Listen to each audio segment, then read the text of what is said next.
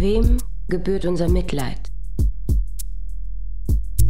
Gespräche über die Geschichte des Terrorismus, seine Opfer und uns.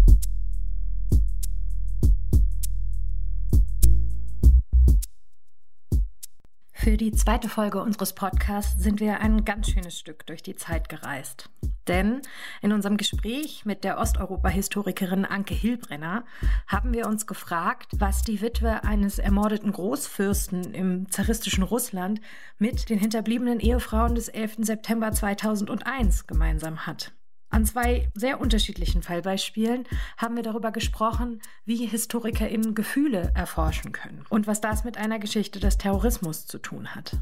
Wir haben über die Konstruktionen von Täterschaft und Opferschaft gesprochen und wie sehr es dabei oft auf die Perspektive der Akteure ankommt. Und dann haben wir auch noch über die Figur der Witwe gesprochen, die sowohl in Anke Hilbrenners Forschungen zum Terrorismus im vorrevolutionären Russland als auch in meinen Forschungen zum 11. September 2001 eine wichtige Rolle spielt. Petra Terhofen hat das Gespräch moderiert, das wir bereits vor einiger Zeit, also vor dem sogenannten Lockdown, aufgenommen haben.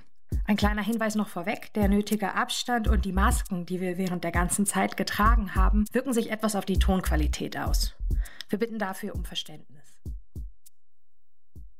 Ja, herzlich willkommen zur zweiten Folge unseres Podcasts Wem gebührt unser Mitleid? Mein Name ist Petra Terhofen. Ich lehre europäische Kultur- und Zeitgeschichte an der Uni Göttingen. Meine Mitarbeiterin Hannah Rudolph, die hier neben mir sitzt, kennen Sie bereits aus der ersten Folge. Hallo.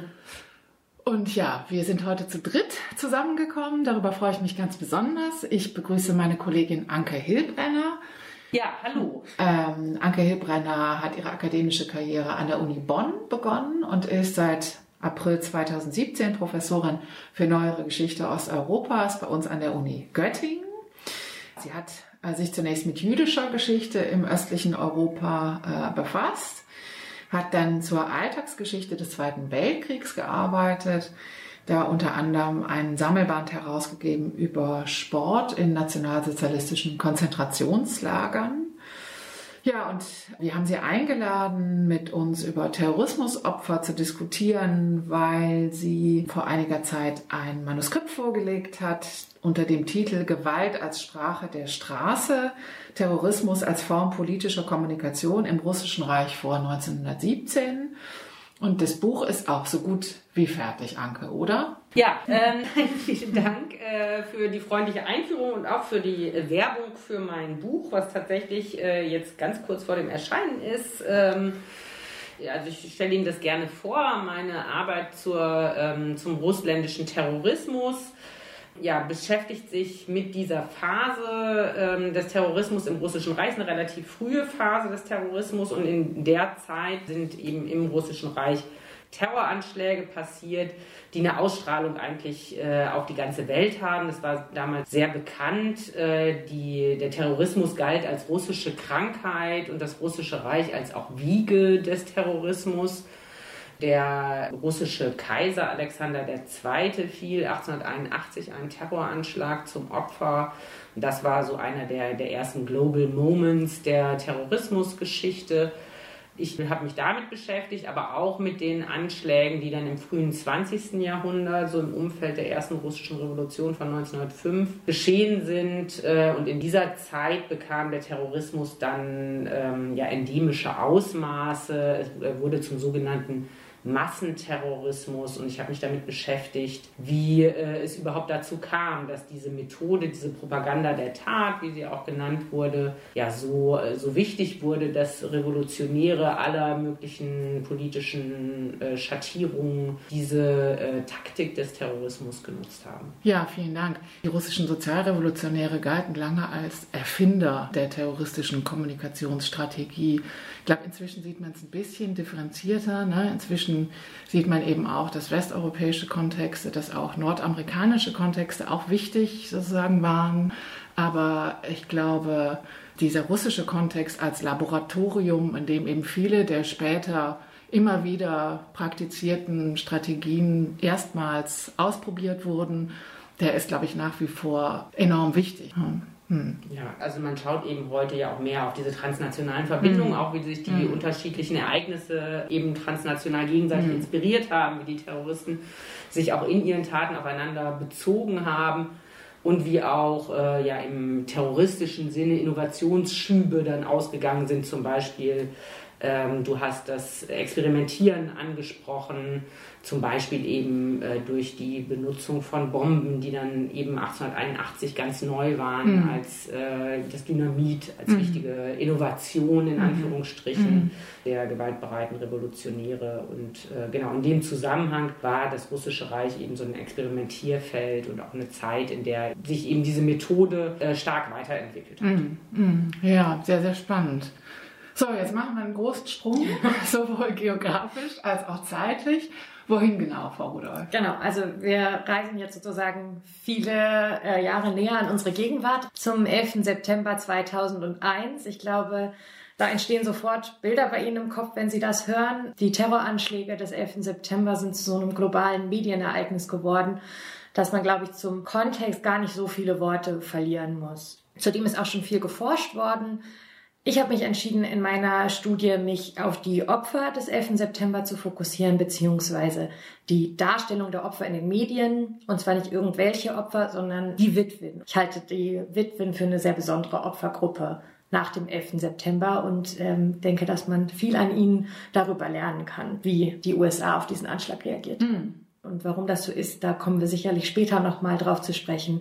Ja, es ist jetzt vielleicht zunächst mal nicht unbedingt ersichtlich, warum jetzt zwei Personen hier in diesem Raum sitzen, die zu so völlig unterschiedlichen Epochen und völlig unterschiedlichen Kontexten gearbeitet haben. Das macht aber sehr wohl Sinn, wie wir meinen, denn sie verbindet der methodische Zugriff auf ihr Thema. Ne? Sowohl Anke Hilbrenner als auch Hannah Rudolph haben einen emotionsgeschichtlichen Ansatz gewählt, um ihre jeweiligen Terrorismen zu untersuchen. Vielleicht wäre es sinnvoll, wenn Sie beide eingangs erläutern, was es eigentlich damit auf sich hat und inwiefern dieser Ansatz sich als sinnvoll erwiesen hat, als Tool, um ihren jeweiligen Gegenstand anzugehen. Bei der Emotionsgeschichte, also der Geschichte der Gefühle, handelt es sich, glaube ich, um einen vergleichsweise jungen Forschungszweig in der Geschichtswissenschaft. Die Emotional Studies gehen erstmal von der Grundannahme aus, dass nicht nur der Ausdruck von Gefühlen, sondern die eigene Auffassung oder Beschreibung von Gefühlen erlernt wird. Also wenn man so will, dass die Gefühle selbst erlernt werden. Die psychologische Emotionsforschung geht zunächst erstmal davon aus, dass wir verschiedene positive und negative Gefühlszustände haben in unterschiedlich schwachen oder starken Ausprägungen, aber dass der Mensch diese nicht von sich aus oder natürlicherweise als Glück oder Traurigkeit oder als Wut oder als Belustigung oder so einordnen kann, sondern dass eine Übersetzungsleistung notwendig ist, um so bestimmte Stimmungsänderungen zu beschreiben. Und für diese Übersetzungsleistung braucht man bestimmtes Wissen und dieses Wissen wird erlernt. Also Gefühle haben eine Geschichte. Genau. Sie sind sozusagen nicht universell immer in allen historischen Kontexten identisch. Genau, also erstmal benötigen sie natürlich eine Sprache, die, wie wir wissen, überall auf der Welt unterschiedlich ist.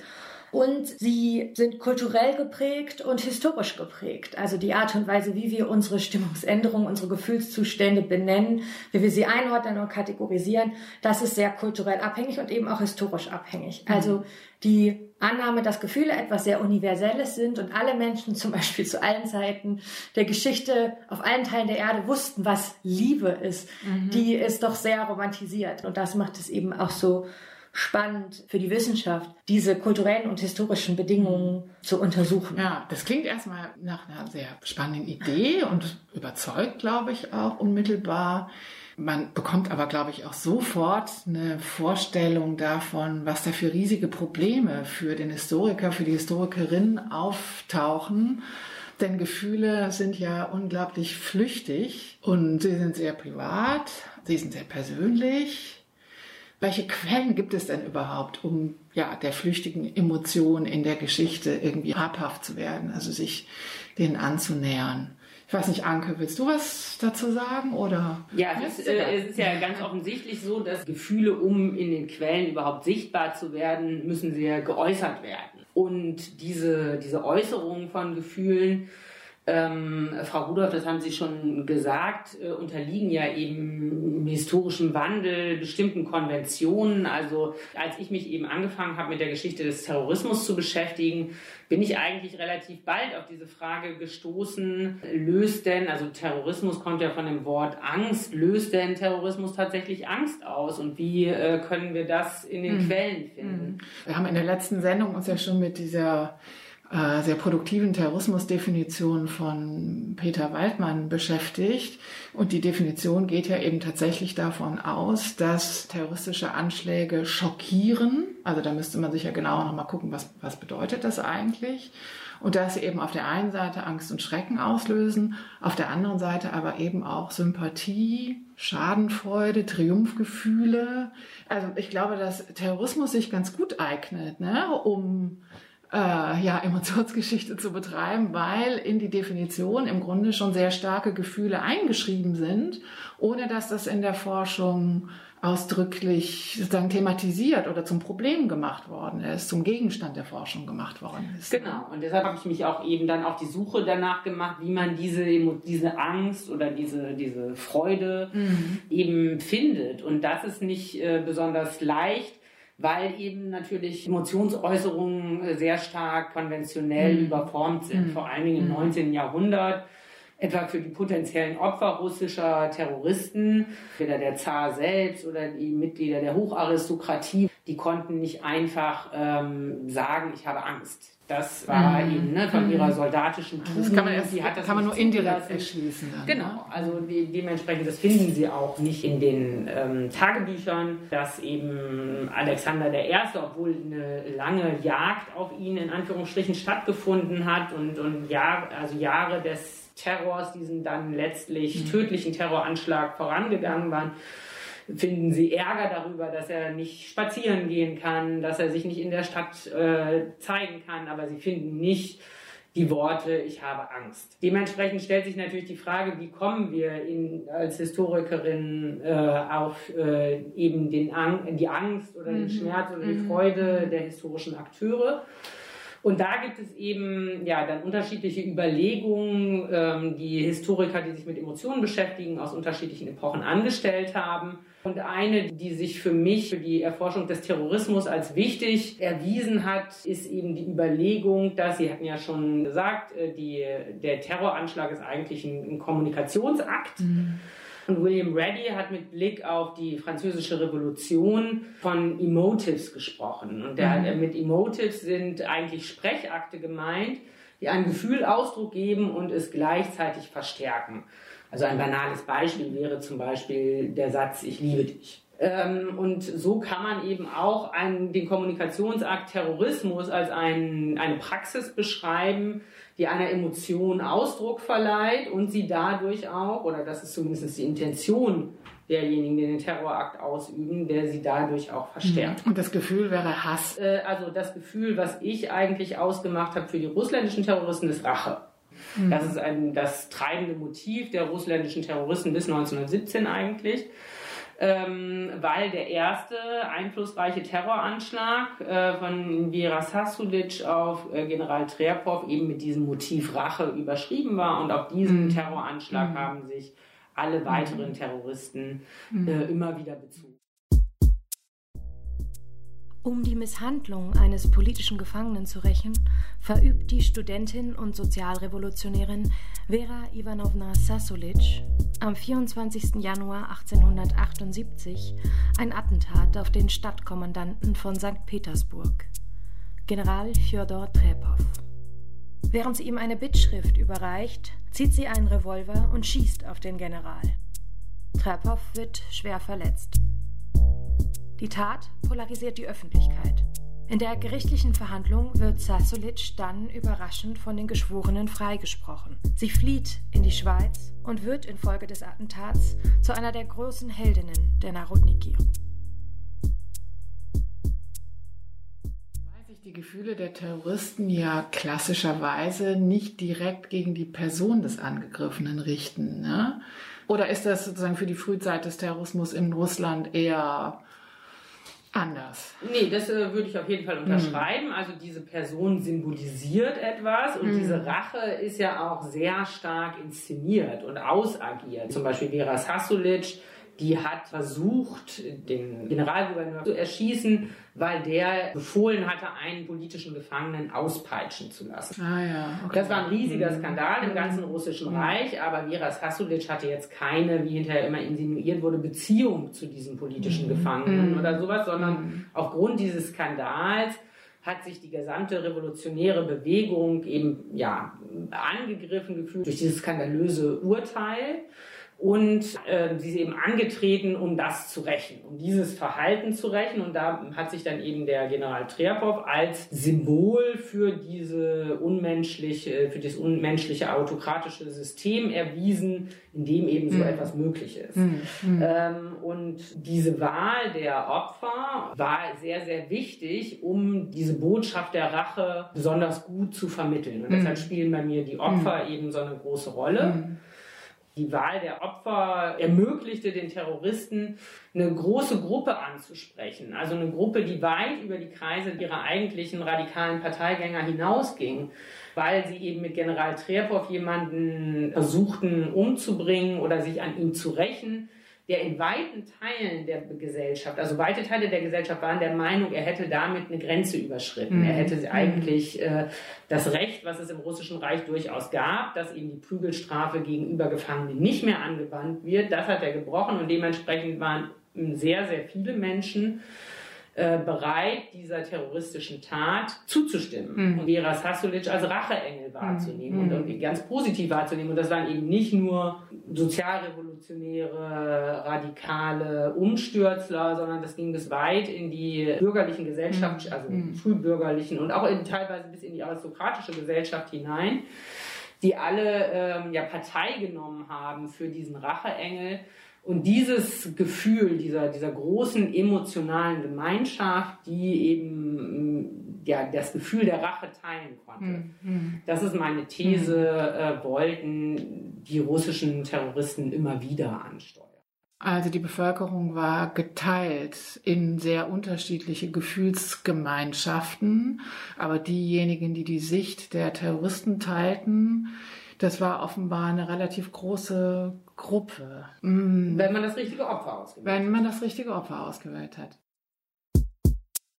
Ja, Frau Rudolph, das Setting ist natürlich beim 11. September sehr anders, ne? Wir haben ja einen Angriff, der von außen auf eine Gesellschaft verübt wird. Also die Täter kommen in diesem Falle nicht aus der eigenen Gesellschaft, aus der eigenen historischen Tradition.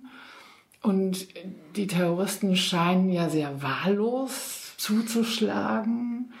Gibt es trotzdem sozusagen Parallelen?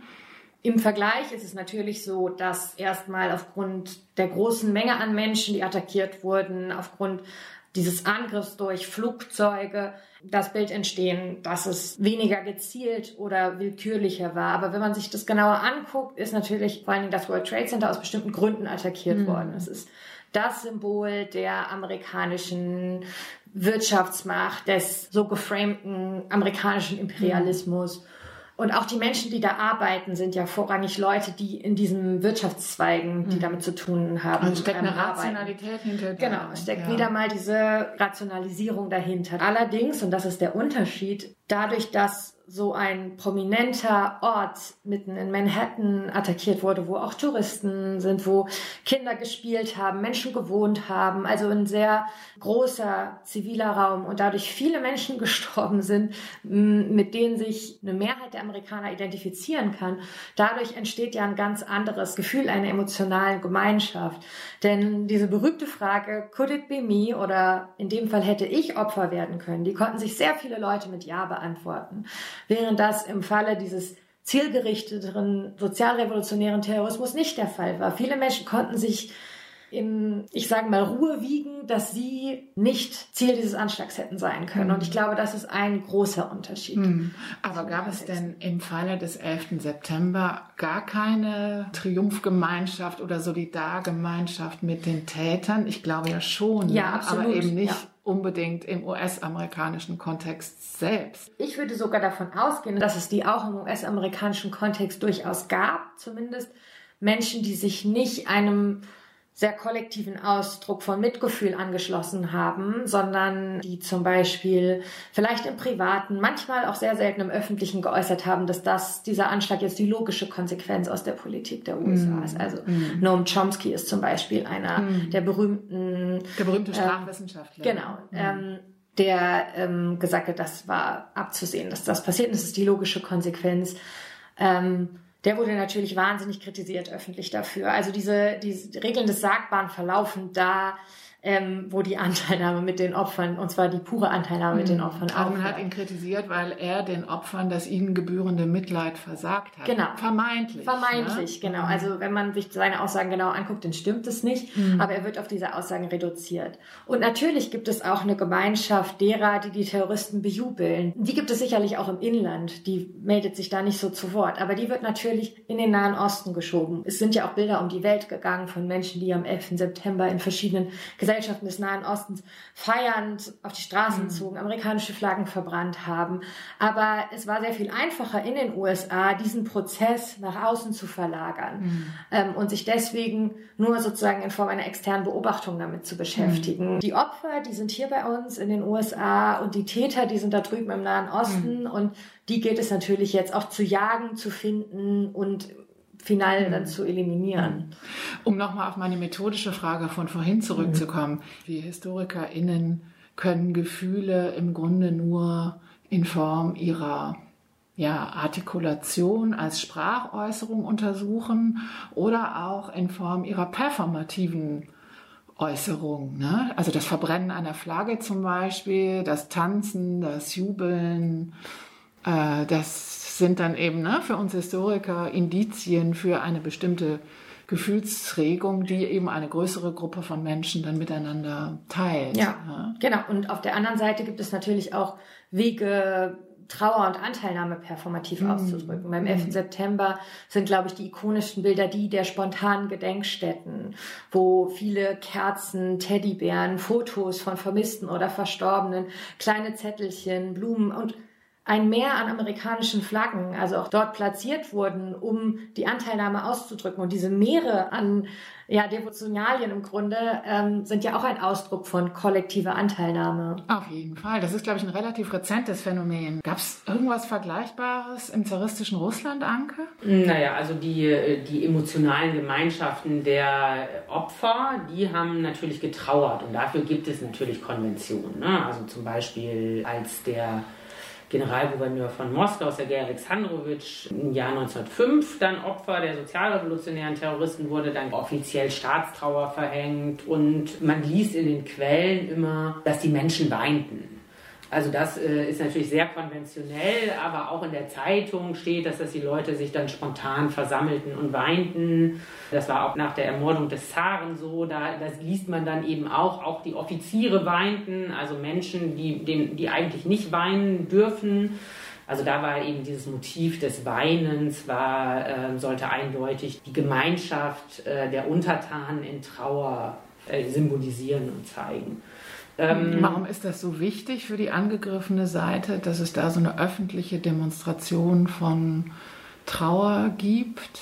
Die wurde ja, glaube ich, damals noch nicht im Bild unbedingt vorgeführt. Aber wenn du sagst, in den Quellen ist immer wieder davon die Rede, Menschen weinen, dann ist das ja trotz allem ein sehr anschauliches Bild ja letztlich auch, was da gemalt wird, sprachlich, ne? Diejenigen, die eben dann, die zum Beispiel nach dem Tod des Zaren trauern, die bekennen sich natürlich, ne, zum Imperium, die bekennen sich zu der Regierungsform, die bekennen sich zum Zaren. Es gab ja schon ganz früh einen terroristischen Anschlag, der vereitelt wurde und der Bauer, der dem Attentäter in den Arm gefallen ist, Kommissarow, wurde dann eben geadelt und wurde dann eben ein Held der emotionalen Gemeinschaft, die eben treu zum Zaren stand. Und da kann man sehen, dass eben von diesem Kommissarow auch Fotografiekarten, es wurden Pralinenschachteln mit seinem Konterfei, es gab eine Biersorte, die nach ihm genannt wurde, und Zigaretten. Also durch diesen auch Konsum dieser Produkte konnte man sich eben zu dieser Rettung des Zaren bekennen. Ja, wahnsinnig interessant. Also die durch den Terroranschlag irritierte Ordnung muss quasi symbolisch wiederhergestellt werden. Ne? Genau. Und das ist so früh, das ist in den 1860er Jahren, aber diesen Kult um den Retter, den hat es dann später nicht mehr in dem Maße gegeben. Ne? Aber da kann man eben sehen, das ist wichtig, das steht dann auch in der Zeitung aus allen Teilen des Imperiums kommen untertänige Adressen, um eben der Freude über die Rettung des Zaren Ausdruck zu geben. Also diese Markierung der treuen Untertanen, derjenigen, die das System stützen, ist ungeheuer wichtig und wird eben auch von der Obrigkeit ja mit inszeniert. Um das erste Attentat auf Alexander II. Und um seinen Retter Kommissarow geht es auch in Claudia Verhofens Monographie The Odd Man Karakozov. Im History-Podcast des New Books Network erklärt die Historikerin, was am Mythos um den bäuerlichen Retter dran ist. Eine deutsche Übersetzung der englischsprachigen Passagen in dieser Folge finden Sie übrigens in unseren Shownotes. Die wiederum finden Sie auf unserer Website Wem gebührt unser Mitleid? Alles getrennt durch Bindestriche.uni-göttingen.de. What we have to remember here is that Alexander II was known as the Tsar Liberator. So he was the Tsar who had abolished serfdom after a century of talking about the fact that this was necessary but politically very complicated. So in a sense, Tsar Alexander II stood as the liberator of the people, right?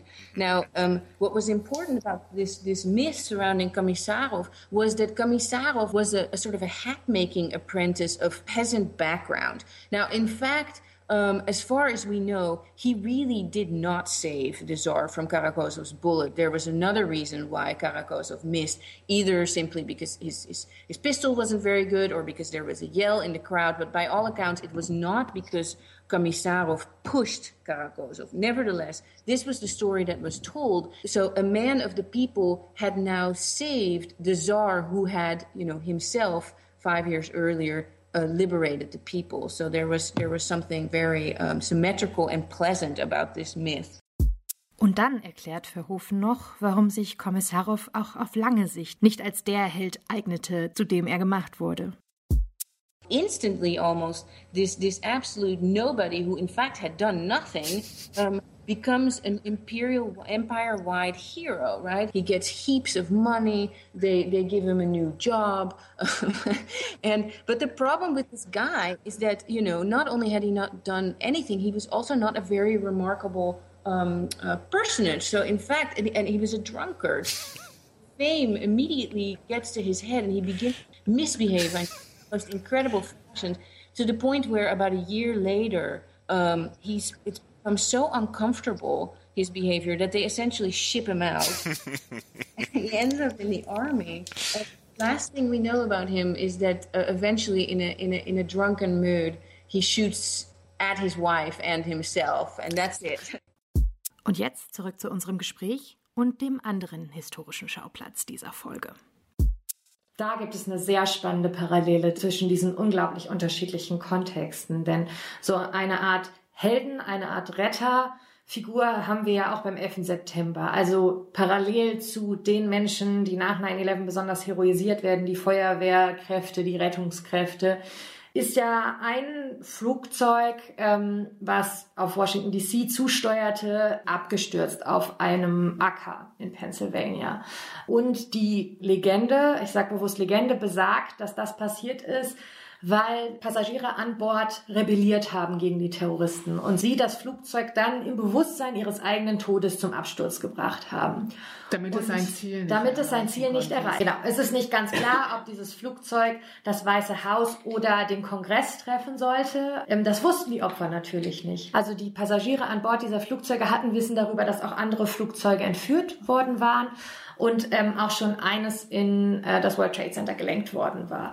Es gibt Aufnahmen des Flugschreibers, es gibt viele Anrufe von Menschen in diesen Maschinen an geliebte Menschen und daraus konnte man so eine Art Ablauf skizzieren. Es gibt namenhaft 2 bis 3 Personen, allen voran Todd Beamer, denen zugeschrieben wird, quasi die Revolte angeführt zu haben. Aus allen Informationen, die man weiß, ist es wohl auch passiert und man vermutet, dass die Terroristen daraufhin selbst entschieden haben, das Flugzeug zum Absturz zu bringen. Also es ist nicht so, dass sozusagen diese Übernahme geglückt ist, aber natürlich ist es ein sehr heroischer Akt. An dieser Stelle bedarf es einer kleinen nachträglichen Differenzierung. Selbstverständlich handelt es sich bei der Rebellion der Passagiere an Bord nicht um eine Legende. Bei dem legendenhaften Anteil der Geschichte handelt es sich vielmehr um die Frage, ob die Passagiere wirklich wussten, dass das Flugzeug auf ein Ziel zusteuerte und dort Menschen töten sollte. Die nachträgliche Geschichte also, dass die Passagiere ihr Leben opferten, um Menschen am Boden zu retten, die ist nicht zu belegen. Das Flugzeug hätte im Übrigen sein Ziel auch gar nicht erreicht, denn Vizepräsident Dick Cheney hatte bereits den Befehl zum Abschuss weiterer entführter Flugzeuge gegeben. Für die gesellschaftliche Würdigung des Muts, den die Passagiere zweifelsfrei bewiesen, spielt dieses Detail sicherlich keine Rolle. Es ist jedoch wichtig, um einzuordnen, was danach geschah. Was nun passiert ist, dass Todd Beamer im Nachhinein zu dem nationalen Helden der USA avanciert ist. Die Rolle, diese Geschichte zu erzählen, die kam seiner hinterbliebenen Ehefrau zu, Lisa Beamer, die es daraufhin durch viele Talkshows gereizt hat, Interviews gegeben und hat von ihrem Mann und seinen Heldentaten erzählt.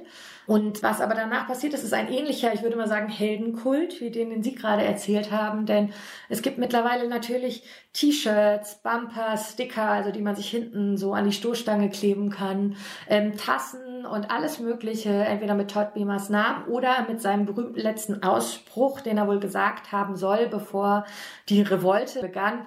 Let's roll, sagte er zum Schluss. Also eigentlich ein klassischer Märtyrer, ne? Also genau. Ein Opfer, das heroisiert wird, weil er quasi das eigene Leben für das Kollektiv, für das Weiterleben des Kollektivs im Grunde geopfert hat, hingegeben hat, ne? Also wirft ja ein Schlaglicht darauf, dass die amerikanische Gesellschaft eben auch nicht als eine postheroische Gesellschaft bezeichnet werden kann, ne? Das zaristische Russland im 19. Jahrhundert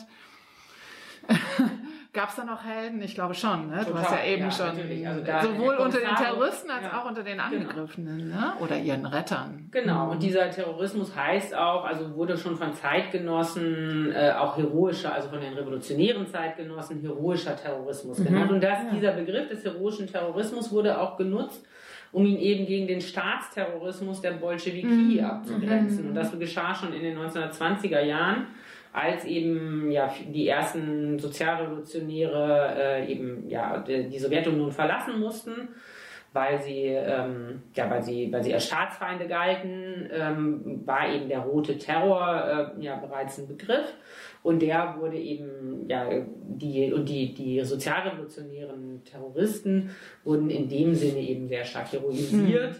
Also es gab von Anfang an konkurrierende Opfererzählungen, ne, zwischen sozusagen den beiden emotionalen Gemeinschaften, ne? Genau. Also es gab eben die Trauernden, die um die Opfer getrauert haben, also die sagen wir mal staatstragende emotionale Gemeinschaft, und es gab die um die Märtyrer, die heroischen Terroristen getrauert haben. Sind denn gar keine Unbeteiligten ums Leben gekommen bei diesen Anschlägen? Das wäre vielleicht noch eine wichtige Information. Ja, das ist eine wichtige und gute Frage. Also relativ schnell sind auch Unbeteiligte ums Leben gekommen. Natürlich eben zum Beispiel die Wachleute bei den vielen berühmten Anschlägen auf Kutschen, auch die Kutscher. Darüber gibt es eben auch eine massive Debatte, weil eben die emotionale Gemeinschaft der Trauernden eben auch ganz deutlich darauf verwiesen hat und gesagt hat, seht her, ne, die bringen auch die einfachen Wachleute um, die bringen auch die Kutscher um. Und so wurden dann auch die zum Beispiel verstorbenen Kutscher zum Teil auch zu Helden wiederum der trauernden Community. während sich da die Terroristen dann relativ kaltschnäuzig drüber hinweggesetzt haben und eben zum Beispiel Kollateralschäden. Genau, gesagt haben, naja, wer dieses Unrechtsregime stützt, der muss sich eben auch nicht wundern, ja, unter die Räder zu. Und auch die Trauer um den ermordeten Kutscher von Sergej Alexandrowitsch, die wurde eben relativ auch kaltschnäuzig als Krokodilstränen bezeichnet, die hier die zarische Obrigkeit weinen würde um den Kutscher. Bevor wir zur Geschlechtergeschichte unseres Themas kommen, würde ich gerne noch die Frage loswerden, ob wir auch die Reaktionen der jeweiligen Obrigkeiten, also der Staatslenker in den beiden Kontexten, mit emotionsgeschichtlichen Methoden erklären können. Also ich denke, eine ganz interessante Parallele sowohl zwischen unseren unterschiedlichen Fallstudien als auch zwischen der Rolle der Täter und der Rolle der Opfer bei terroristischen Anschlägen ist, dass Emotionen eine sehr große Rolle spielen, aber auch die Rolle der Opfer eine große Rolle dabei spielt, ob und wie man Gewalt legitimiert oder delegitimiert. Und das gilt eben nicht nur für die Gewalt der Terroristen, sondern auch für eine eventuelle Gegengewalt, die darauf folgt. Im Falle des 11. September ist das ja sehr offensichtlich. Die Anschläge wurden als der Auslöser für einen globalen Krieg gegen den Terror geframed, der dann in Afghanistan und im Irak seine konkrete Ausgestaltung fand. Aber wenn man sich die Reden von George W. Bush direkt nach den Anschlägen anschaut, aber auch in seinen State of the Union-Ansprachen, in denen er diese Kriege rechtfertigt, sieht man, es gibt einen sehr starken Bezug auf die Opfer. Today, our fellow citizens, our way of life, our very freedom came under attack. On September the 11th, enemies of freedom committed an act of war against our country. A world where freedom itself is under attack. Americans do not yet have the distance of history, but our responsibility to history is already clear. To answer these attacks and rid the world of evil. Also direkt zu Beginn framet er die Anschläge als Angriff auf die USA im Allgemeinen. Jeder Amerikaner wäre zum Opfer geworden und die amerikanische Freiheit sei es im Grunde, die hier attackiert würde. Also die Repräsentantenfunktion der Opfer wird hier ganz klar benannt, von der angegriffenen Seite. Exakt, ja. Genau. Also viel weniger als um die Menschen, die dort gestorben sind, geht es um den symbolischen Angriff gegen die USA und vor allen Dingen die Freiheit aller Bürger, die in ihr leben. Und dementsprechend werden dann auch die Kriege, die rhetorisch aus diesen Taten abgeleitet werden, immer mit einem Bezug auf die Opfer legitimiert. Das sei man den Opfern quasi schuldig, im Namen, mit der nötigen Härte zu reagieren. Und das führt zu ganz kuriosen, diskursiven Umformungen. Also letztendlich wird den Opfern, die ja nun einen wirklich passiven Tod gestorben sind, einen fürchterlichen Tod. Da sind morgens ins Büro gegangen. Genau, sind in ein Flugzeug gestiegen. Und diese Opfer wurden rhetorisch umgeformt in aktive Opfer. Also im Amerikanischen wird das ja deutlich. Sie war nicht Victim, sondern ein Sacrifice. Sie haben also in vielen Reden von Politikern wurde das so formuliert, sie haben ihr Leben gegeben für die Freiheit der USA.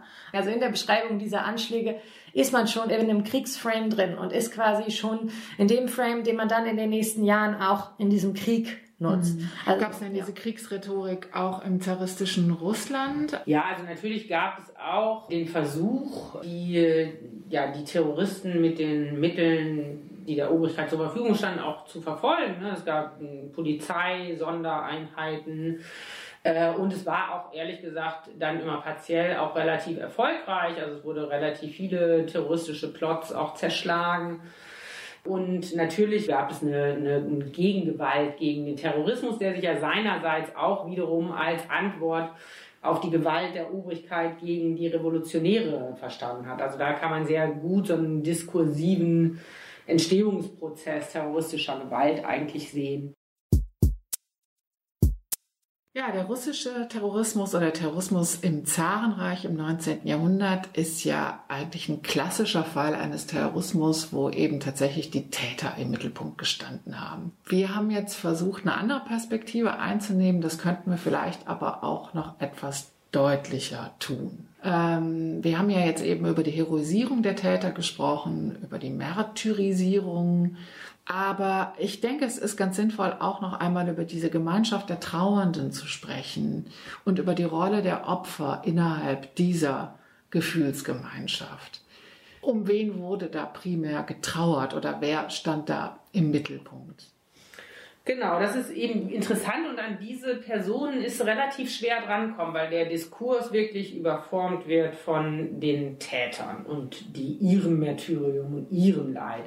Und sie waren eben auch relativ erfolgreich darin, die eigentlichen Opfer der Terroranschläge als die eigentlichen Feinde des Volkes, als die eigentlichen Bösen, als diejenigen, die eben unser Mitleid nicht verdienen, zu framen. Und dementsprechend ist es eben ja interessant und auch manchmal schwierig, überhaupt an diese Gemeinschaft der Trauernden ranzukommen.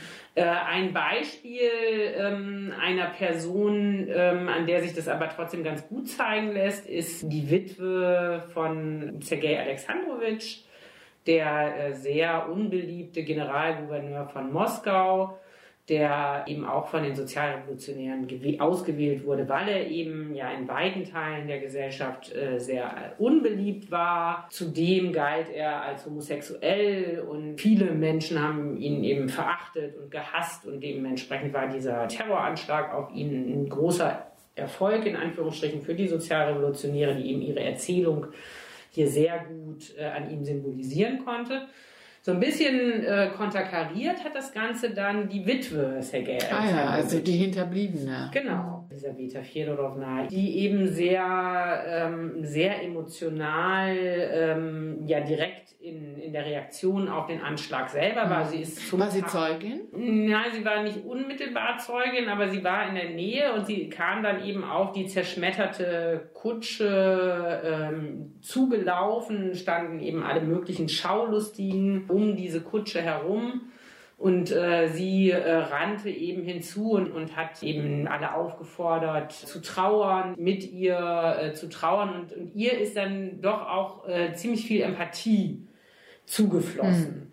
Und sie hat diese Empathie auch verwandelt eigentlich in eine Position als ja sehr aktive Frau, also sie hat ein Kloster gegründet, hat sich um alle möglichen Gewaltopfer gekümmert und hat eben wirklich so eine Agenda aus dieser Rolle der Witwe eines Terroropfers. Das ist, glaube ich, nicht ganz untypisch, ne? Dass Witwen eine ganz neue Handlungsmacht erwächst aus diesem Charisma, aus dieser moralischen Autorität, die dieser Status ja sozusagen auch hat. Ne? Genau, also schon zu Lebzeiten des Großfürsten war eigentlich seine Frau in diesem Gespann sozusagen die positive Figur, die empathische, die sich eben um diese angenommenen Kinder gekümmert hat. Diese Rolle ist aber die ist verstärkt worden dann eben durch dieses Ereignis, das eigentlich für sie alles geändert hat und sie hat dann eben auch ihren weltlichen Status, den sie ja eben als Mitglied der Hocharistokratie hatte, auch aufgegeben und ist dann als Äbtissin, hat dann eine sowohl im religiösen Leben, aber auch im öffentlichen Leben relativ aktive Rolle gespielt. Das ist übrigens nicht unüblich gewesen im russischen Reich. Okay. Hat sie nicht sogar die Täter im Gefängnis besucht? Genau, sie hat auch den Täter, der eben den Anschlag versehentlich, wie er schrieb, überlebt hat und der eben ein wichtiger Märtyrer der revolutionären Bewegung war, im Gefängnis besucht. Und hat ihm ein Heiligenbildchen gegeben und hat ihm eben, es gibt eben zwei Versionen über das, was da in diesem Gefängnis passiert ist. Die Version des Täters, der eben schreibt, er hätte sie ja verschont. Also ne, der eben so, versucht, sozusagen sein heroisches Narrativ weiterzuschreiben. Und es gibt aber die dann eben in der Trauer-Community verbreitete Version, dass die Witwe Elisabeth Fjodorovna eben den Terroristen zur Umkehr gebracht habe, ihn mit diesem Heiligenbildchen im Prinzip zum christlichen Glauben überredet habe. Und da haben wir zwei konkurrierende Narrative und dass es nicht egal ist, das sieht man auch daran, wie empört die Reaktionen in der sozialrevolutionären Community, in den Untergrundzeitschriften auf dieses Narrativ mit dem Heiligenbildchen waren, weil natürlich klar war, dass der Täter kein Würdest du denn sagen, dass die Witwe, dass Elisabetta Erfolg dabei hatte, diese Community der Sympathisanten ein Stück weit aufzubrechen? Also das würde ich schon sagen. Also es geht ja bei dieser emotionalen Gemeinschaft darum, die so groß wie möglich zu machen und eben auch innerhalb der Gesellschaft, die eigentlich nicht den Terroristen zuneigt, Sympathien zu erwerben. Das war ja der Wunsch der Terroristen, die sich eben dieses Opfer extra dafür ausgesucht haben. Und gerade in diesem Bereich war Elisabeth Fjodorovna sicher auch erfolgreich damit, eben auf ihre Trauer zu verweisen und auf ihr legitimes Anliegen, und durch ihre Großmut, mit der sie dem Täter entgegengetreten hat, hat sie sicherlich auch eben viele Menschen gewonnen für ihre Position. Ja, im Falle des 11. September haben wir ja auch weibliche Opfer im engeren Sinne, auch wenn die Mehrzahl der Personen, die im World Trade Center ums Leben gekommen sind, glaube ich, Männer gewesen 75% der Opfer waren Männer. Also von daher haben wir auch im amerikanischen Fall letztlich eine Überzahl von weiblichen Hinterbliebenen, die auch durchaus dem russischen Fall vergleichbar eine ziemlich große Prominenz in der Öffentlichkeit erlangt haben, Frau Rudolph. Ne? Mit denen haben Sie sich ja ganz dezidiert beschäftigt. Vielleicht erzählen Sie noch ein bisschen mehr über die Prominenz der Witwe und die Handlungsmacht der Witwe im amerikanischen Kontext und über die Grenzen dieser Handlungsmacht. Das ist, glaube ich, auch wichtig, auch darüber zu sprechen. Ne? Genau, also die Beobachtung dieser Prominenz, die steht so im Grunde auch am Anfang meines Erkenntnisprozesses. Denn die Witwen des 11. September sind in der medialen Berichterstattung nach den Anschlägen von Anfang an wahnsinnig prominent. In Fernsehshows, in Talkshows, in Zeitungsberichten, in Klatschmagazinen, aber auch in Lifestyle-Magazinen werden diese Frauen im Grunde relativ früh zu den zentralen Figuren der Trauer nach 9/11. Also der Schmerz, der auch von der größeren Gemeinschaft empfunden wird, so war mein erster Eindruck, der wird anhand dieser Frauen deutlich und verbildlicht. Und dementsprechend gibt es sehr viele Porträts über sie, Interviews, die sehr auf das Leid dieser Frauen fokussieren, auf die Trauer, auf den Verlust. Die wahrscheinlich auch was sehr Voyeuristisches haben. Absolut voyeuristisch. Und was Sensationsheischendes. Genau, also sehr, sehr viele, sehr intime Porträts. Es gibt dann auch schwangere Witwen, also die zum Zeitpunkt der Anschläge schwanger sind von ihren nun verstorbenen Partnern, die sich dann entscheiden, den Rest ihrer Schwangerschaft begleiten zu lassen. So zum Beispiel Lisa Beamer, also die gezeichnete Heldinnenwitwe von Todd Beamer. Die hat ihr Kind begleitet von einem Fernsehteam ausgetragen und letztendlich auch die Geburt von einem Fernsehteam begleiten lassen. Also es gibt sozusagen ein sehr hohes öffentliches Interesse an diesen Frauen. Es gibt auch einige Frauen, die dieser Berichterstattung zustimmen, aus den unterschiedlichsten Motiven, teilweise auch sich sehr bewusst sind, diesen Dynamiken, die dahinter stecken. Aber was im Grunde am Anfang steht, ist, die Frauen sind überall. Im Grunde die perfekten Verkörperungen der getroffenen Nation. Ganz genau. Ist ja ganz spannend. Heldentum ist eben vor allen Dingen männlich konnotiert und Trauer ist weiblich kodiert. Ne? Also das ist ja innerhalb des christlichen Denkens quasi schon vorgeprägt durch die Gestalt der trauernden Mutter Christi. Aber das lässt sich ja tatsächlich auch in christlich geprägten Gesellschaften ganz unterschiedlicher Art immer wieder nachvollziehen. Ne? Ja. Genau. Und wenn man sich mal anschaut, wer ist nicht präsent im Diskurs? Warum nicht die Witwer? Die haben ja auch einen unfassbar großen Verlust erfahren. Und die sind quasi unsichtbar. Also während es in den ersten 6 Monaten nach den Anschlägen kaum eine Ausgabe der New York Times gibt, in der es nicht in mindestens einer Geschichte um eine Witwe des 11. September geht, sind in meinem kompletten Untersuchungszeitraum, der mehrere Jahre umfasst, finde ich ungefähr so 3 Geschichten, in denen es auch mal um die Witwer geht. Aber letztendlich sind es diese... Ja, das ist schon wirklich ein bemerkenswerter Befund. Ja, und sind es eben diese Frauen. Und ich glaube, das hat verschiedene Gründe. Also erstmal die wir schon genannt haben, das Geschlechterverhältnis unter den Opfern und ein gegenderter Opferdiskurs, der nach 9/11 ich würde sagen, ein Stück radikaler gegendert wird. Denn die Helden nach 9/11 sind Männer. Mhm. Sprich die Feuerwehrleute. Genau, die Feuerwehrleute, die Märtyrer für die Freiheit Amerikas, Todd Beamer und seine Mitstreiter. Es gibt mittlerweile eine Monographie zu Frauen an Ground Zero, also den weiblichen Rettungskräften. Das hat aber relativ lange gedauert. Also weibliche Heldinnen, die es in diesen Erzählungen durchaus gibt, stehen sehr im Hintergrund. Mhm. Und die Opfer sind eben vorrangig weiblich und hilflos. Und Sie haben es gerade schon gesagt, das hat natürlich eine Funktion. Denn ich habe eben schon gesagt, das dominante Narrativ nach 9/11 ist die Viktimisierung einer ganzen Nation. Also alle Amerikaner sind am 11. September zu Opfern geworden. Und das Wichtige daran ist, zu unschuldigen Opfern geworden. Also jeglicher Hinweis darauf, dass die USA so einen Anschlag eventuell provoziert haben könnte durch das eigene Verhalten in der Welt, eine expansive Politik und ähnliches, der ist absolut unsagbar nach dem 11. September.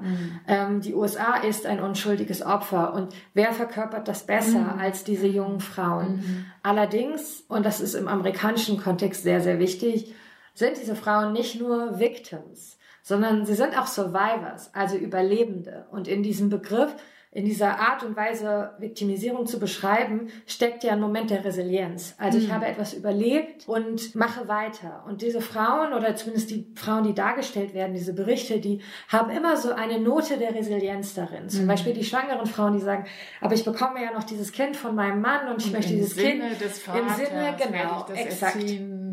Genau, diese Erzählung gibt es. Auch da wird ein Bild deutlich, was kollektiv sehr beschworen wird und was dieser imaginierten Opfergemeinschaft, wie ich sie nenne, aller Amerikaner, die sich in sie einschreiben wollen, sehr wichtig ist. Nämlich, dass die USA nicht nur ein unschuldiges, sondern auch ein resilientes Opfer ist. Also die Funktion, die den Frauen im Diskurs zukommt, ist im Grunde die einer Projektionsfläche. Sie werden zur Stellvertreterin nicht nur aller Opfer, sondern der gesamten angegriffenen Gemeinschaft.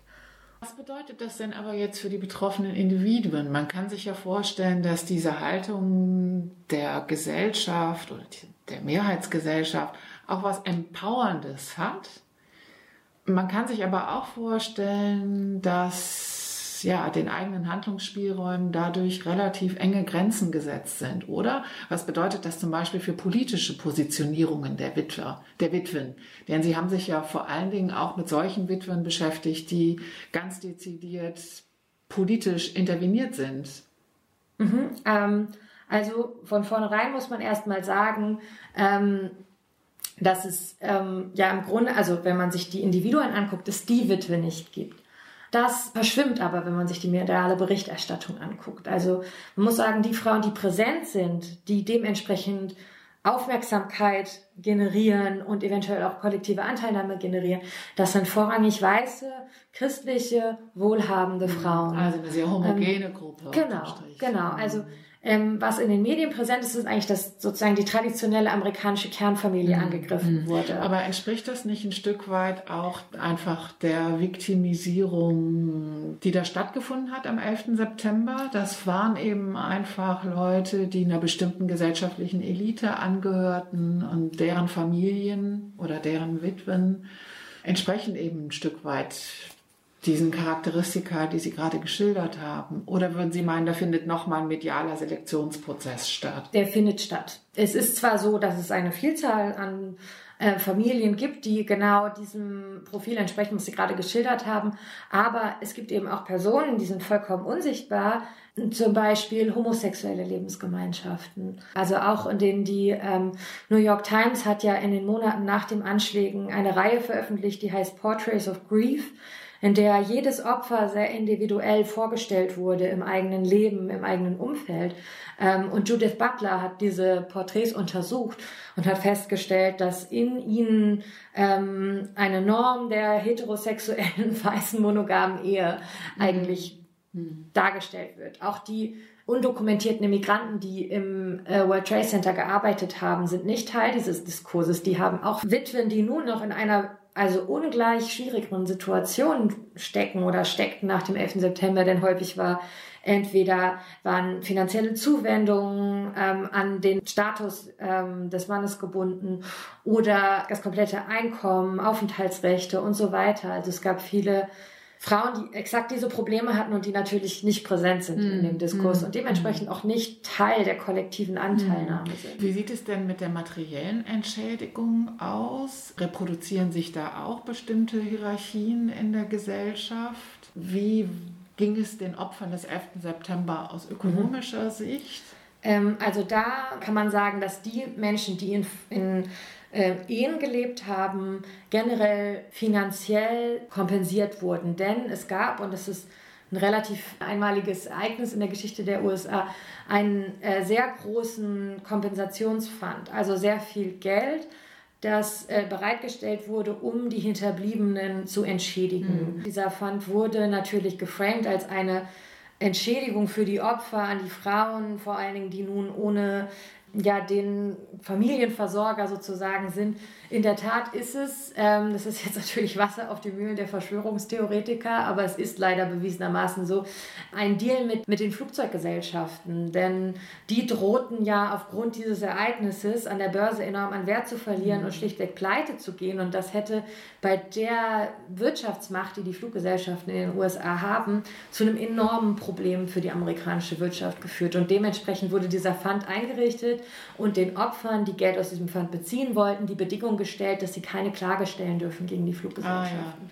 Also sozusagen ein gewisse Möglichkeiten, sich rauszukaufen, was aber zur Folge hatte, dass enorme Entschädigungssummen gezahlt wurden an diese Frauen.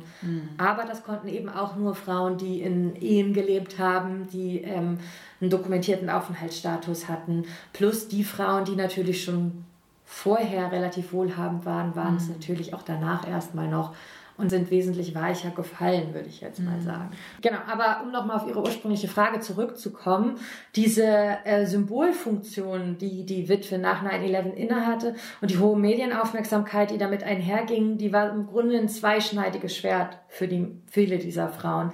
Denn einerseits bedeutete ja diese gesteigerte Aufmerksamkeit auch ein gesteigertes Maß an Solidarität und auch Unterstützungsbereitschaft, die sich ganz konkret an die Frauen wandte.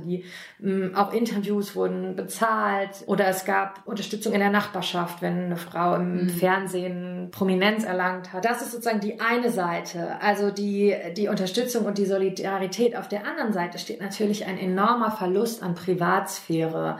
Dadurch, dass man zum Gesicht einer Nation wird, waren sozusagen die Witwen auch in kleineren Städten und Gemeinden überall in den USA wie Paradiesvögel. Aber wahrscheinlich ist dann irgendwann die Aufmerksamkeit auch weg, ne? Exakt, und das passiert tatsächlich im Falle der Witwen.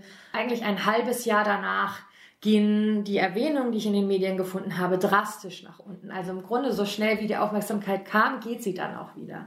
Diese Frauen sind natürlich dann etablierte Figuren im Diskurs. Und es gibt auch Witwen, die ganz bewusst sich entscheiden, ein Geschäftsmodell aus ihrer Viktimisierungserfahrung zu machen und zum Beispiel Coaches werden oder Bücher schreiben. Es gibt ein ganz neues Genre an Witwen, Autobiografien. Aus ihrem Status als 9/11-Witwe.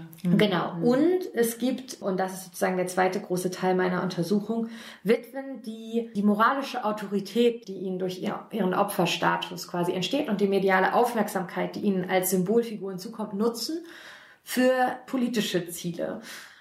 Es gibt sehr viele Opfer, die sich nach dem 11. September politisch positioniert haben, Interessengruppen gegründet haben. Wir hatten in der letzten Folge schon darüber gesprochen, aus den unterschiedlichsten Motiven. Und in diesen Gruppen waren Witwen sehr aktiv. Ich habe mir besonders eine Gruppe angeguckt, die im Diskurs den Namen The Jersey Girls bekommen hat. 4 Hausfrauen aus New Jersey, deshalb auch der Name. Kristen Breitweiser, Mindy Kleinberg, Lori von Orken und Patty Casazza. Alles Frauen von Männern, die im World Trade Center gearbeitet haben und an diesem Tag gestorben sind, und die sich danach das Ziel gesetzt haben, für eine unabhängige Untersuchungskommission zu kämpfen. So out of that frustration of not getting answers, not being able to have discovery, cross-examination, testimony, depositions taken, we said we need to get answers to this because someone has to fix these problems. So we started saying, let's get a commission. Let's get an independent commission that can look into this non-political independent, transparent commission to investigate these problems, to hold people accountable, to fix the problems, so that in the next attack, because you have to remember, in the days after the attacks, we were told that, you know, it was going to happen again. We're still being told that. We were left to raise these children alone, and we wanted to know that we were safe living here, and that, God forbid, no one else would have to walk in our shoes. Diese Untersuchungskommission wurde tatsächlich eingerichtet und Ihnen und noch einer anderen Lobbygruppe wird sehr viel Verantwortung in diesem Entstehungsprozess und auch in der kritischen Begleitung dieser Kommission zugesprochen. Was diese Frauen gemacht haben, ist, sie haben ihre Symbolfunktion als Witwen sehr klug ausgenutzt. Also sie haben die mediale Aufmerksamkeit, die sie bekommen haben, genutzt, um ihre politischen Anliegen in die Medien zu tragen. Mhm. Und sie waren sich vielen Prozessen sehr bewusst, nämlich zum Beispiel, dass sie emotionalisieren müssen, damit sie Gehör finden. You know, it was my private pain and my private story, and I really did not want to share that. But we made a conscious decision that we would start to say to them, okay, well, I will tell you about me personally if you talk about the fact that there's not an investigation. To go on any show is not easy, but you needed the public pressure in order to make anything happen in Washington. I mean, they need huge public pressure to move them. Aber diese Politisierung hat natürlich durch die Verlusterfahrung stattgefunden. Also das ist nicht irgendein politisches Ziel, was unabhängig von dieser Viktimisierungserfahrung zu denken ist, glaube ich. Es ging im Grunde um Wahrheit und Gerechtigkeit, ne? Ich glaube, das ist im Grunde der Kick, der sehr, sehr viele Opfer aus unterschiedlichen Kontexten auch verbindet. Ne? Ja. Und man hinterfragt natürlich auch die Rolle des Staates. Exakt, genau. Also die Kristen Breitweiser, das ist die aktivste dieser vier Frauen, hat eine Autobiografie geschrieben, in der sie das so formuliert, sie sagt, ich habe vorher in einer kleinen, privilegierten Blase gelebt. Natürlich habe ich Bush gewählt und ich dachte, ich wäre sicher, mein Mann wäre sicher in diesem Amerika. Und diese Blase ist geplatzt am 11. September. Und mir war klar, dieser Mann, also George W. Bush, der meinen Mann hätte beschützen sollen, der hat es nicht geschafft. Und sie war vorher gänzlich unpolitisch, sagt sie, hat wenig Zeitung gelesen, sich wenig informiert und das ist eine 180-Grad-Wendung. Die Frau ist danach lautstarke politische Aktivistin. Ich glaube, man muss sich auch nochmal bewusst machen, was für eine Form des Verlusts diese Angehörigen, die Hinterbliebenen des 11. September erlitten haben. Die allermeisten hatten ja noch nicht mal mehr einen Körper, den sie bestatten konnten. Ne? Übrigens eine Parallele, glaube ich, zu Elisabeth Fjodorovna. Genau, also das wurde auch eine große Tragödie für die Opfer von diesen Bombenanschlägen, war, dass die keinen Körper hatten, den sie eben beisetzen konnten. Weil der Körper so stark entstellt, verstümmelt waren. Also Sergej Alexandrowitsch war eben, sein Leichnam war völlig zerstört. Entsprechend konnte man bestimmte Trauerkonventionen gar nicht einhalten. Genau, also er als Mitglied der Zarenfamilie wäre eben normalerweise aufgebahrt gewesen und es hätte die Möglichkeit gegeben, für die Untertanen eben Abschied zu nehmen. Und die ganzen Untertanen und die Familie. Und die Familie natürlich und die ganzen Riten, die normalerweise eben verbunden sind mit dem Sterben eines Mitglieds der Zarenfamilie, konnten so nicht stattfinden. Und es war vor allen Dingen auch makaber, dass eben teilweise noch Tage nach der Explosion eben Teile der Kutsche und auch Teile des Leichnams in irgendwelchen entlegenen Winkeln des nebenstehenden Gebäudes gefunden wurden. Ja, und ich meine, da gibt es wirklich eine Parallele, ne, zu diesem gewaltsamen Tod am 11. September. Also da wurden die Menschen pulverisiert zum Teil, oder sie sind verbrannt, oder sie sind aus großer Höhe in den Tod gesprungen. Genau, also die Identifizierung der menschlichen Überreste, die noch gefunden wurden, hat noch mehrere Jahre gedauert. Und im Fall von Kristen Breitweiser ist es zu einer sehr dramatischen Episode in ihrer Viktimisierungserfahrung geworden, denn von ihrem Mann wurde zunächst nur eine Hand geborgen und an dieser Hand steckte eben der noch eigentlich fast intakte Ehering ihres Mannes. Das ist schon ein bisschen makaber. Ja, das ist also Es ist eine Erfahrung, die sie mit einigen Frauen teilt, dass nur noch Körperteile gefunden wurden, wenn überhaupt. Und für Kristen Breitweiser wurde dieser Ring zu einem sehr mächtigen Symbol in ihrem Kampf für diese unabhängige Untersuchungskommission, denn den trug sie an ihrem Finger zusammen mit ihrem Ehering. Und es gibt verschiedene Anekdoten von PolitikerInnen, von Senatsangehörigen, die gesagt haben, ja, diese Frau ist auf mich zugekommen, ich wusste, sie ist 9/11-Witwe, sie hat einen Ehering von ihrem Finger abgezogen, mir in die Hand gelegt und hat gefragt, was ist das? Und als ich gesagt habe, ein Ehering, dann hat sie geantwortet, ja, es ist der Ehering meines Mannes. Es ist alles, was man von ihm gefunden hat. Und dieser Ring steckte noch an einer Hand. Also sie hat quasi kalkuliert mit der Schockwirkung, die diese Geschichte hat, aber auch mit dem emotionalen Wert, den dieser Ring für sie hat. Sie hat dann letztendlich vor dieser unabhängigen Untersuchungskommission auch ausgesagt. Und dort hat sie während ihrer Rede ihre Hand hochgehoben, an der diese beiden Ringe steckten. Und das ist im Grunde ja das Symbol ihrer Trauer und ihres Schmerzes. Und damit legitimiert sie auch ihr politisches Anliegen. Genauso haben das übrigens auch ihre Mitstreiterinnen gemacht. Das ist eine der Episoden, die ich so am beeindruckendsten finde an diesen Frauen. Die sind mit Rollkoffern nach Washington D.C. gefahren, zu Gesprächen mit Regierungsbeamten. Und in diesen Koffern waren enorme Berge an Akten, denn die Frauen haben ihre Trauer, so haben sie es erzählt, am Anfang vor allen Dingen dadurch bewältigt, dass sie versucht haben, so viele Informationen wie möglich zu sammeln. Sie haben die Möglichkeiten, die das Internet Anfang des 21. Jahrhunderts eben auch schon bot, genutzt, um sich wahnsinnig viele Informationen zu beschaffen. Und im Falle dieser Frauen, und das ist das, was ich so spannend finde, war es aber eben nur ein Teil einer zweigleisigen Strategie. Und zwar haben sie erstmal mit dem Bild gespielt, was sie als passive Opfer, als Witwen hatten, nämlich auch, dass sie nicht besonders informiert sind, sondern dass die Emotion über die Fakten quasi dominiert. Und die Emotion hatte auch Raum in ihren Verhandlungen, denn in diesen Rollkoffern, die sie mit sich zogen, waren nicht nur Aktenberge, sondern auch Erinnerungsstücke, Fotos mit den Kindern, also sehr viele Insignien ihrer Trauer im Grunde. Und mit denen sind sie dann nach DC gefahren und haben dort also richtig choreografierte Gespräche im Grunde geführt, die einerseits Emotionen auslösen sollten beim Gegenüber. Sehen Sie, unsere Männer sind tot, wir haben diese Verlusterfahrung gemacht, sozusagen eine emotionale Offenheit und Bereitschaft zu erzeugen.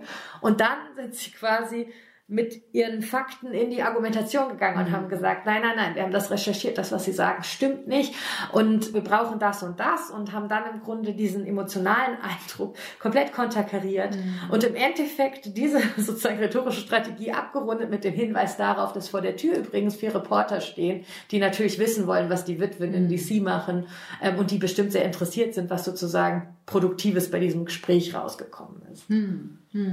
Also im Grunde eine Professionalisierung als Gesprächspartner auf Augenhöhe mit Regierungsfunktionären. Aber auch eine gewisse Form von Selbstermächtigung. Also das passive Bild, was ihnen sozusagen gegeben wurde im Diskurs zu nutzen, für ihre eigene, ihre Agenda im Grunde. Ich meine, Mitleid war ja auch nicht das Einzige, was diese Frauen wollten. Genau, vielleicht ganz im Gegenteil. Vielleicht wollten sie gar kein Mitleid, sondern sie wollten Respekt. Das haben sie auch gesagt. Und also sie haben auch immer wieder klar gemacht, dass Emotionen auch ihr Mittel zum Zweck sind. Ja, um Gerechtigkeit, um Wahrheit zu streiten. Das hat ihnen aber, glaube ich, nicht nur positive Gefühle eingebracht. In der amerikanischen Gesellschaft.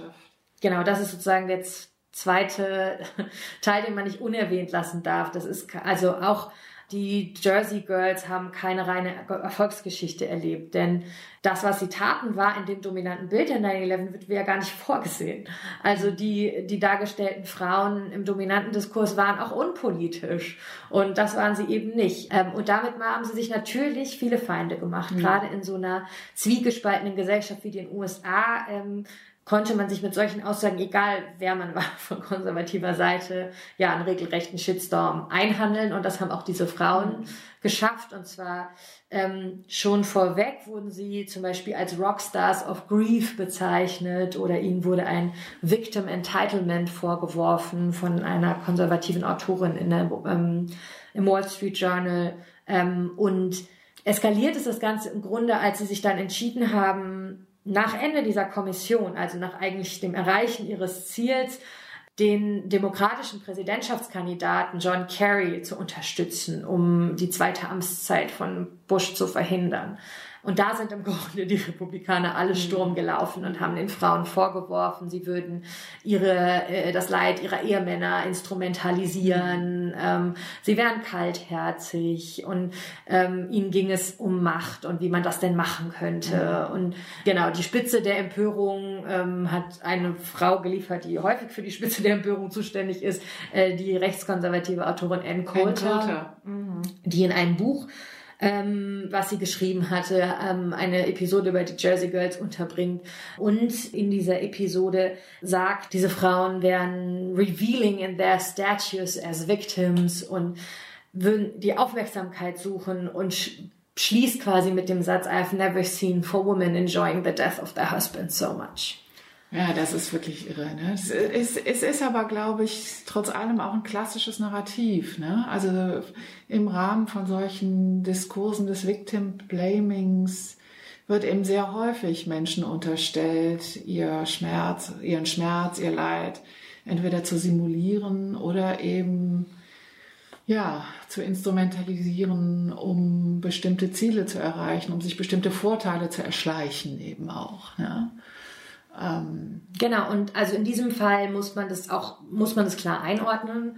Das war eine Strategie, um das eigene Buch zu verkaufen. Das war eine bewusste Kalkulation und ebenfalls ein bewusstes Spielen mit einer gewissen moralischen Unangreifbarkeit der Witwen. Genau, es war ein kalkulierter Tabubruch, diesen Frauen das vorzuwerfen. Damit war sie bei weitem nicht die erste. Es gab schon vorher Situationen, in denen Menschen, die den Witwen sehr kritisch begegnet sind, die sind aber so, sie sind, sage ich mal, scharf an den Sagbarkeitsregeln des Diskurses gescheitert und haben dafür wiederum sehr viel Kritik bekommen. Und dementsprechend waren diese Stimmen vorher sehr leise und Ann Coulter war sozusagen die erste, die es damit einen Nachrichtencycle quasi auf alle Titelblätter geschafft hat.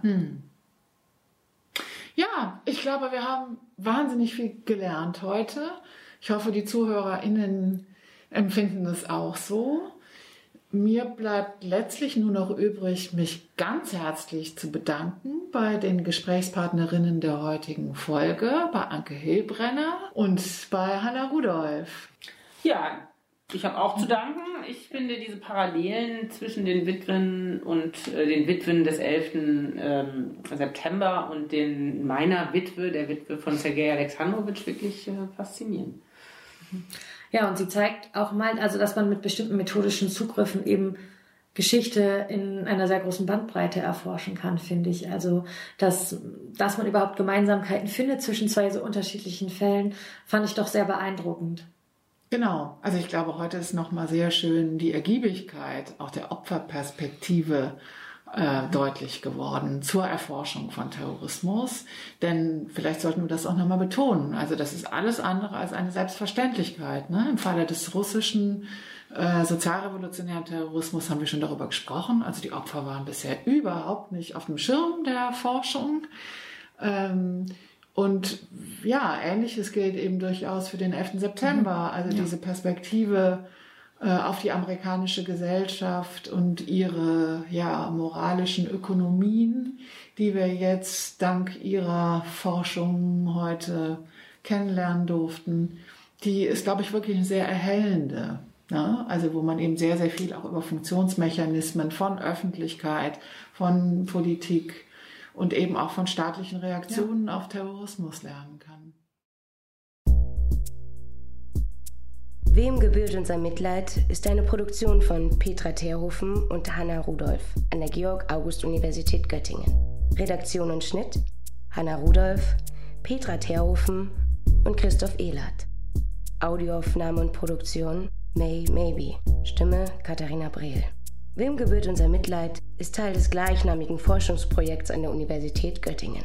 Gefördert durch das Ministerium für Wissenschaft und Kultur Niedersachsen.